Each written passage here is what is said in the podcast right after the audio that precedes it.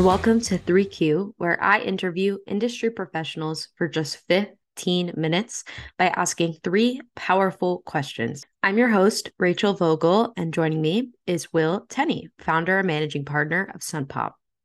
He's a Forbes 30 Under 30 honoree, music executive, entrepreneur, and multi instrumentalist. At SunPop, he looks after artists like Quarters of Change and Poptropica Sluts.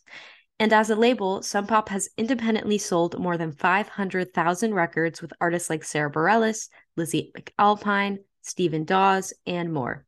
Before the launch of the company, he was head of streaming, strategy, and promotion at Crush Music. While there, he oversaw campaigns for artists like Lorde, Miley Cyrus, and Green Day. And as an artist himself, Will has toured North America with artists like Lauv, Cash Cash, and Parachute, and he currently plays in the rock band Exit. So, Will, it's great to have you here. Hey, thanks for having me. We're happy to be here. Well, with that said, are you ready to jump into question one? Yeah, let's rock. Imagine for a second you're sitting down with your 25 year old self. What one piece of advice would you give him on a personal note? And what one piece of advice would you give him from a business perspective? These are deep questions, Rachel.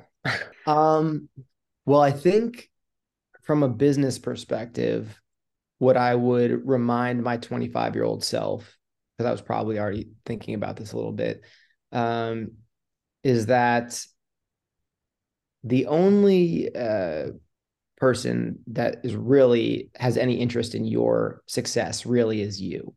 Um, and I think that's important for people to remember as they enter the corporate music business.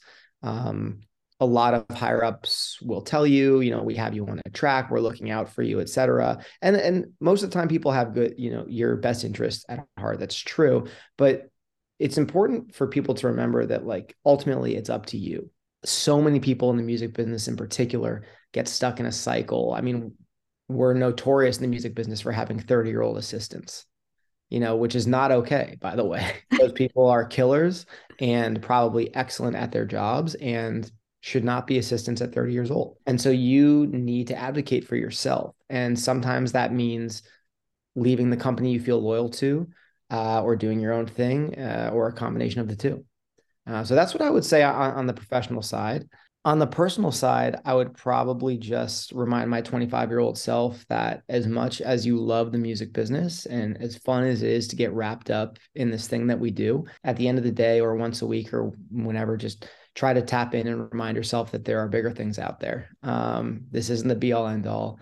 And um, there are more important things in life. As important as this is to me, uh, you know, meeting my wife and you know talking about family etc um you know puts kind of puts it all in perspective so at the end of the day when uh, you think it's the end of the world because all your artists are running around on fire and so and so is not calling you back and the label's yelling at you uh, just remember that uh, it's it's uh, there's there's bigger things the world keeps spinning. The world keeps spinning. So, was there any pivotal moment that led you to creating SunPop?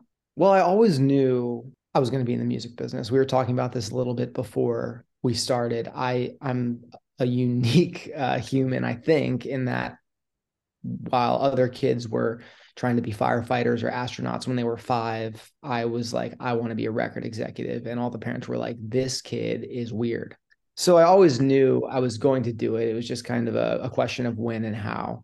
Um, I, I, first started SunPop in 2015 um, after I had spent two years working uh, at an investment bank, sort of piling away money to start this business. And sort of to go back to what we talked about earlier, I had been presented with an industry job as well on the assistant side. And while it was probably a great, would have been a great learning opportunity for me, the offer, on, on, you know, from this other job that I had, a, you know, was was going to pay me six years salary as that assistant. Mm-hmm. and so I was like, you know what? I'm going to still try to learn as much as I can, or as I would have if I was that assistant. But I'm gonna I'm gonna pile away this money so that I can do it for real, you know, in 15 months or whatever. So I, I first started it in 2015, and um, I guess to answer your question directly, one of the the pivotal things that kind of uh, triggered the start of the company was that we saw the writing on the wall for the transition to the streaming model. And we, um, alongside a guy named Jay Frank, who ended up running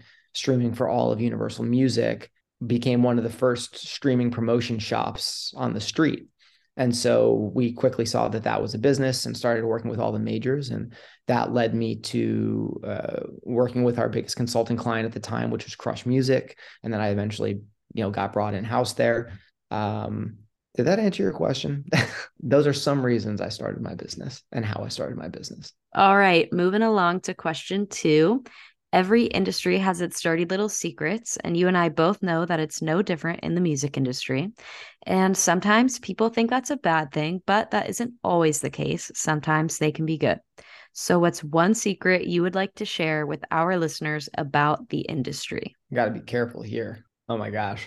All of our partners are like shaking in their boots right now. I know. They're like, don't say it. uh, let me think of something relatively safe. I think I think a secret uh, that I would share with listeners that I feel like most people don't know is that nothing really happens for real in the music business unless it's part of the system. And to elaborate that on that a bit, uh, I'm talking about the system is just like the existing music business infrastructure labels, partners, agents, lawyers, managers. A lot of people that are successful in other businesses or that are new to the business come into music and they think they can be successful without like playing the game, if you will. Like we're going to do it on our own. Like we don't need the old stuff or whatever. And to some degree, that's that's fine. But in my opinion, nothing is truly big unless it's to some degree part of the system. And and I w- was a huge offender of this. Like growing up, you know, super interested in the music business and a young, arrogant man, um, as we are. We apologize for that. Um, you know, I said I'm going to work harder. I'm going to be smarter and I'm going to I'm going to do it on my own and if people don't want to give me opportunity that's okay because I'm going to I'm going to outdo them and I'm going to be successful. And literally like the first day that I worked in the proper music business, like kind of like saw behind the curtain, I was just like I had a revelation moment. Oh my god. Like I would have been running on a treadmill for the rest of my life. Mm-hmm. Like trying to make it happen arrogantly like I learned more in one day inside the system about how things work than I did in the 15 years prior of me hustling as like a aspiring music business professional. And uh, from that day forward, I had really great perspective about listen, the evils of the music business exist whether you want to acknowledge them or not. So it's up to you to um, decide how you're going to work with those realities in, in a way that you know is honest to you in the project. In short, what I'm saying is um, you, you have to ha- you have to have one foot in in the music business. Uh, you can't do it on your own, and you can do a lot of things on your own, but um, yeah. yeah. I mean, I think that also speaks to just being well rounded. I think it's important to learn all different aspects of the business, especially if you're aspiring to be a record executive. Totally. And like, you know, it's so funny. People, all, and a lot of times I, I talk about this in my classes or whatever, and people say, oh, well, this is when I get all the time, right? Everyone says, oh, well, what about Chance the Rapper? And I'm like, yeah, what uh. about him? Or what about Macklemore? I said, okay, what about him? Well, well, they were independent and they're big. And I'm like, yes, I'm not, I'm not saying you can't be independent. I'm what Macklemore and at one point Chance the Rapper did was they simply, rather than going into the major label system and using those resources, they simply like paid those people freelance to act on their behalf, which is the mm-hmm. same thing. It just is a different model. So, right. They still had people in the system. Totally. Yeah, absolutely.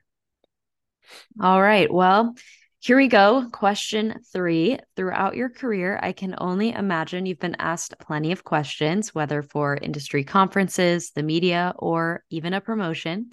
But throughout all of those interviews and all of those questions, there's has to be one question that you've never been asked but would have liked to. So, what is that question and what would be your answer? Wow, these are so well thought out. oh my God. No one's ever asked me what my favorite book is. I uh, I'm pretty vocal about being a, a big reader, about uh, reading being a really important part of uh, being like a leveled music industry person. Um, and to answer your question, or my question.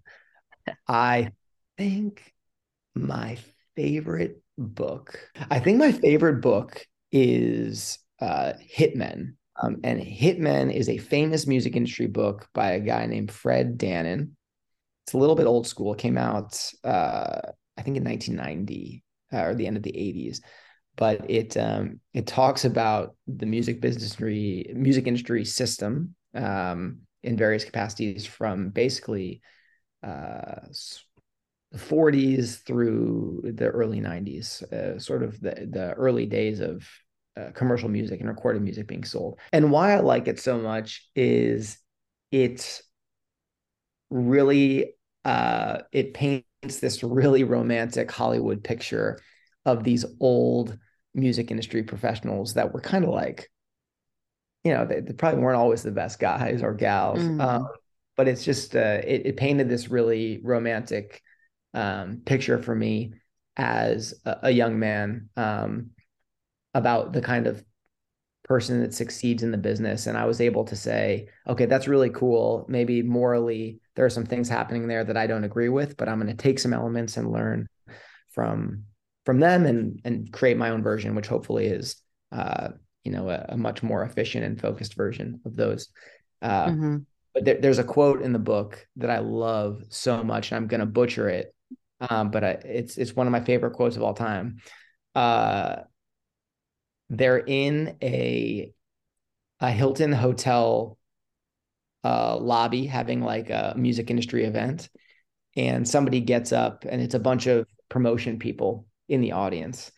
And um, this was the 80s when Central Park was extremely dangerous at night. Mm-hmm. And um, someone gets up on the stand and and he says, he he says, "Oh my gosh, like what a what a room of absolute like killers." And then he looks and he says, "To the non-music industry people, I want to let you know, you would be safer sleeping in Central Park tonight than you would be on the panel with this group of cutthroats." And I was oh like, "Gosh." I was just like it, something about that just made me was like this like whatever it takes attitude to get the job done. Um and it just it, it, made me laugh. Anyway, answer. No one's asked me about books. hitman is my favorite book. Um, there you go. We did it. All right. Well, you're gonna have to send me um your your reading list. We'll have to drop it in the description of this episode. you know, actually, uh, I I do. If if for anyone listening, I um I have like an informal book club. So what I do is I uh when I'm done with the book, post it on my Instagram story. Um, and first one to respond, I mail it to you. I write my name in it. I write when I wrote it, and the only condition is you have to read it, write your name in it, and pass it on to somebody else. Um, That's incredible. So follow me on Instagram. yeah, watch the stories. Yeah, watch the stories. I, I probably won't give away my copy of Hitman because it's it was uh, I have someone's copy from uh, Atlantic in the from actually from Elektra in the 90s, which is oh, super oh wow. Cool. Um, but we just gave away Sam Hollander's book. Um, we just gave away Butch Walker's book. Um, yeah, there's we're giving them away all the time. So follow and uh, take a look.